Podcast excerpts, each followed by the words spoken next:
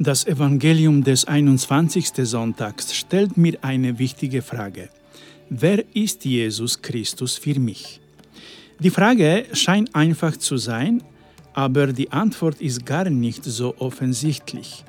Die meisten von uns werden antworten, dass Jesus für mich Gott, Herr, Retter etc. ist.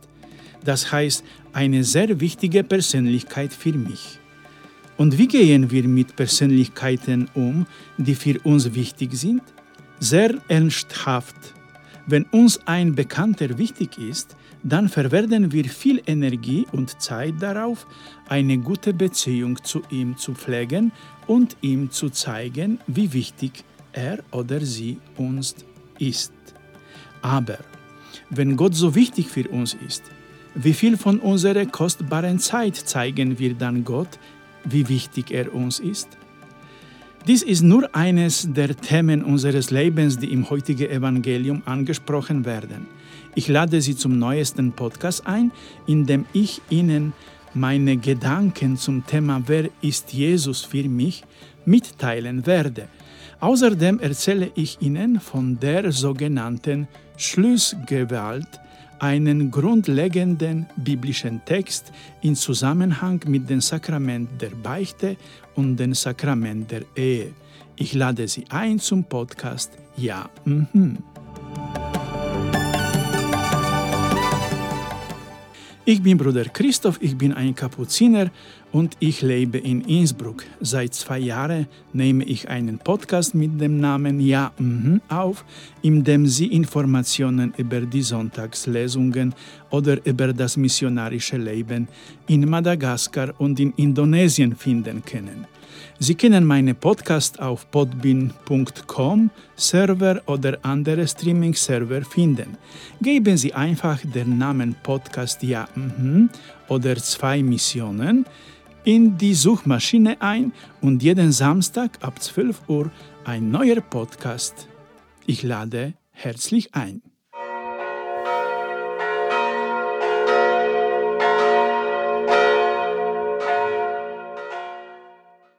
Für diejenigen, die aus irgendeinem Grund nicht in die Sonntagslesungen schauen wollen, möchte ich in weniger Worten daran erinnern, worum es im Evangelium des 21. ordentliche Sonntag geht. Jesus befindet sich in der Nähe von Caesarea Philippi, einer sehr heidnischen Stadt, in der es neben dem von Herodes errichteten Altar für den römischen Kaiser noch andere heidnische Altare gibt. Es ist also ein sehr geeigneter Ort, um über den wahren Gott zu sprechen. Jesus fragt seine Jünger, für wen die Menschen ihn halten. Die Apostel antworten, dass die Menschen Jesus mit dem großen Propheten Israels wie Elia und Jeremia identifizieren oder sogar glauben, dass Jesus der auferstandene Johannes der Täufer ist. Nur Petrus sagt Jesus, dass er ihn für den Messias oder den erwarteten Retter hält.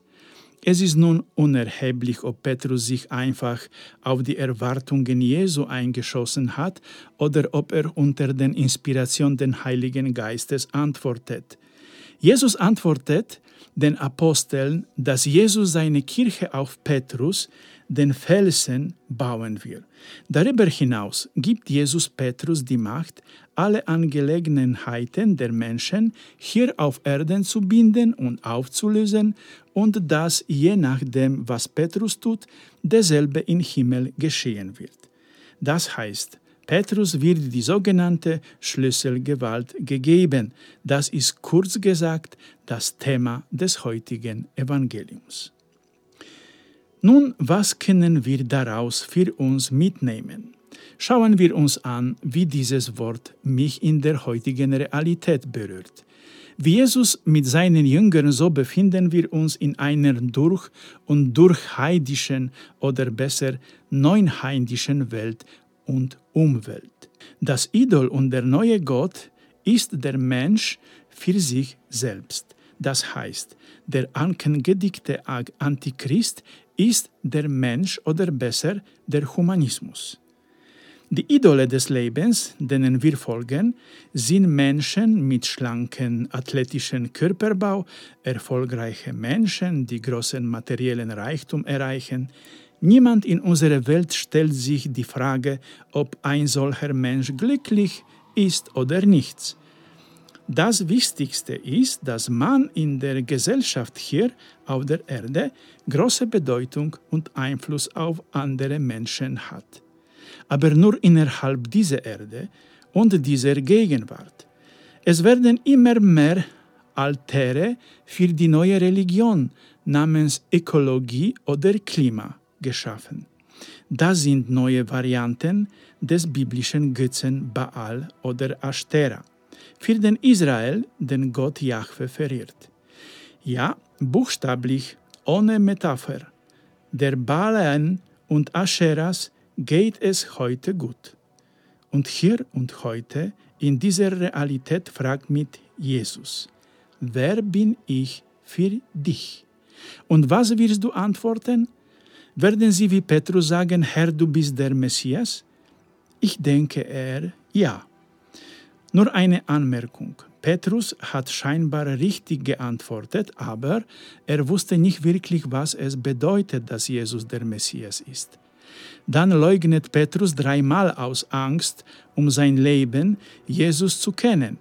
Dabei war der Lehrer aus Nazareth angeblich so wichtig für ihn.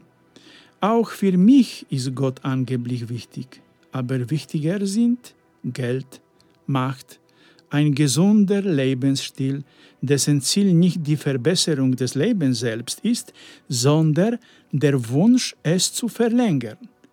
Hier ist ein weiterer Götze der heutigen Welt, der Wunsch nach einem langen Leben. Aber leider geht es für uns nur darum, hier auf der Erde zu leben, am besten in Luxus, ohne Krankheit und Leiden. Wenn Sie sehen wollen, wie wichtig Jesus für Sie ist, machen Sie für sich selbst eine Statistik. Wie viel Zeit und Sorgfalt widmet sie ihren Körper, ihren Vergnügungen, aber wie viel dem Kontakt mit Gott? Du sagst immer, dass du keine Zeit zum Beten hast, weil du so viel zu tun hast. Das heißt, ihr habt keine Zeit, mit eurem Gott zu sprechen, der ein lebendiger Mensch ist und mit euch in Dialog treten will? Gott ist keine Idee, keine Ideologie oder ein Objekt wie zum Beispiel Ökologie oder Klimatologie. Gott ist eine lebendige Person und wenn sie nicht beten, sprechen sie nicht mit ihm. Wenn du nicht mit ihm sprichst, wie kannst du dann mit ihm in Kontakt bleiben? Wie kannst du ihn immer besser kennenlernen? Können Sie sich eine Gemeinschaft von Menschen vorstellen, die nicht miteinander reden? Und nun aus einem anderen Blickwinkel. Einer der wichtigsten Punkte in Ihrem Leben ist ein Sommerurlaub. Am liebsten am Meer, in Kroatien, in Italien und immer öfter können sich auch einfache Leute Urlaube in exotischen Ländern leisten. Dagegen ist nicht einzuwenden, wenn Sie sich in dieser Urlaubszeit auch Zeit für Exerzitien nehmen, das heißt für die Wiederherstellung Ihrer geistlichen Beziehung zu Ihrem Gott, den Sie ja für Ihr Leben als wichtig erachten. Viele Menschen halten Gott für so wichtig, dass er die Garantie für ihr gelingendes heidnisches Leben ist. Sie beten sogar oft zum Beispiel für gute Wetter am Ende der Woche, um die Berge zu gehen oder mit dem E-Bike zu fahren. Ich habe keine Zeit, in die Kirche zu gehen, aber in die Berge gehe ich schon, denn man muss sich um das gesunde Leben mit Gott kümmern. Schließlich ist Gott überall, oder? Hören Sie, es gibt das Christentum schon seit 20 Jahrhunderten und die Leute verstehen immer noch nicht, dass die Kirche eine lebendige Gemeinschaft von Menschen ist und dass ich, wenn ich in der Kirche gehe, in dessen lebendige Gemeinschaft gehe, die Jesus selbst einberufen hat. Denn das griechische Wort Ekklesia bedeutet Kirche, aber eine lebendige Kirche, kein Gebäude. Das heißt, wenn Gott für viele Menschen wichtig ist, dann ist er wichtig, weil er die Garantie für ihren Erfolg hier auf Erden und irdischen menschlichen Strukturen ist. Bruder, du belügst dich selbst. Gott ist für dich nichts als eine bloße Sicherheit für deine Existenz hier und jetzt. Du belügst dich selbst, wenn du sagst, dass Gott dein Retter und äh, Erlöser ist. Der Humanismus ist dein Gott und alles, was mit ihm zusammenhängt, hier und jetzt und nicht in der Zukunft. Überlegen Sie also gut, bevor Sie heute antworten, wer Jesus für mich ist. Bevor ich mich der Schlüsse Gewalt zuwende, muss ich auf die erste Lesung des heutigen Sonntags nach Buch Jesaja verweisen. Der Propheten wenden sich an den Verwalter der Königspalastes in Jerusalem, an Shebna, der das Vertrauen zu Gott verloren hat. Der Prophet sagt, dass die gesamte Autorität des Palastverwalters von Eliakim übernommen werden wird. Eliakim erhält den Schlüssel zur heiligen Stadt und er wird den Palast öffnen und schließen.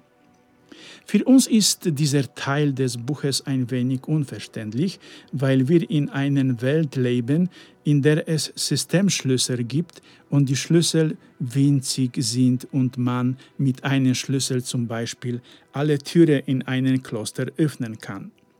Vor 2000 Jahren waren die Türschlüssel riesig und der Schlüssel war auch riesig. Einen Schlüssel zu haben bedeutete, Macht über den ganzen Palast zu haben, eine Macht, die größere war als der König selbst. Denn es war der Verwalter, der alle Tore und Türen mit dem Schlüssel öffnete, den nur er besaß. Deshalb muss das Gespräch Jesu im Evangelium mit Petrus, dem die Schlüsselgewalt übertragen werden soll, in genau diesen alten testamentlichen Kontext gesehen werden. Beachten Sie, dass Jesus nicht zu allen Aposteln spricht, sondern nur zu Petrus. Petrus ist es, der den Schlüssel des Bindens, Verschließens und des Lösens Öffens erhalten wird. Petrus und seine Nachfolger und diejenigen, denen Petrus diese Vollmacht geben wird. Es ist eine Vollmacht hier auf Erden und im Himmel. Daher findet die Vergebung der Sünden im Sakrament der Versöhnung hier auf Erden und gleichzeitig im Himmel statt. Ebenso geschieht die Nichtgewährung des Erlasses hier auf Erden und gleichzeitig im Himmel. Daraus ergibt sich die Bedeutung von Petrus und seinen Nachfolgern. Sie allein haben die Schlüsselgewalt, die Eliakim wie Eliakim im Palast. Und egal, wie sehr wir die Strukturen der Kirche demokratisieren, die Kirche ist nur dort, wo Petrus ist. Ende des Punktes, Ende des Diskussionen. Ich rufe euch, Brüder, um wahren Glaube auf. Amen.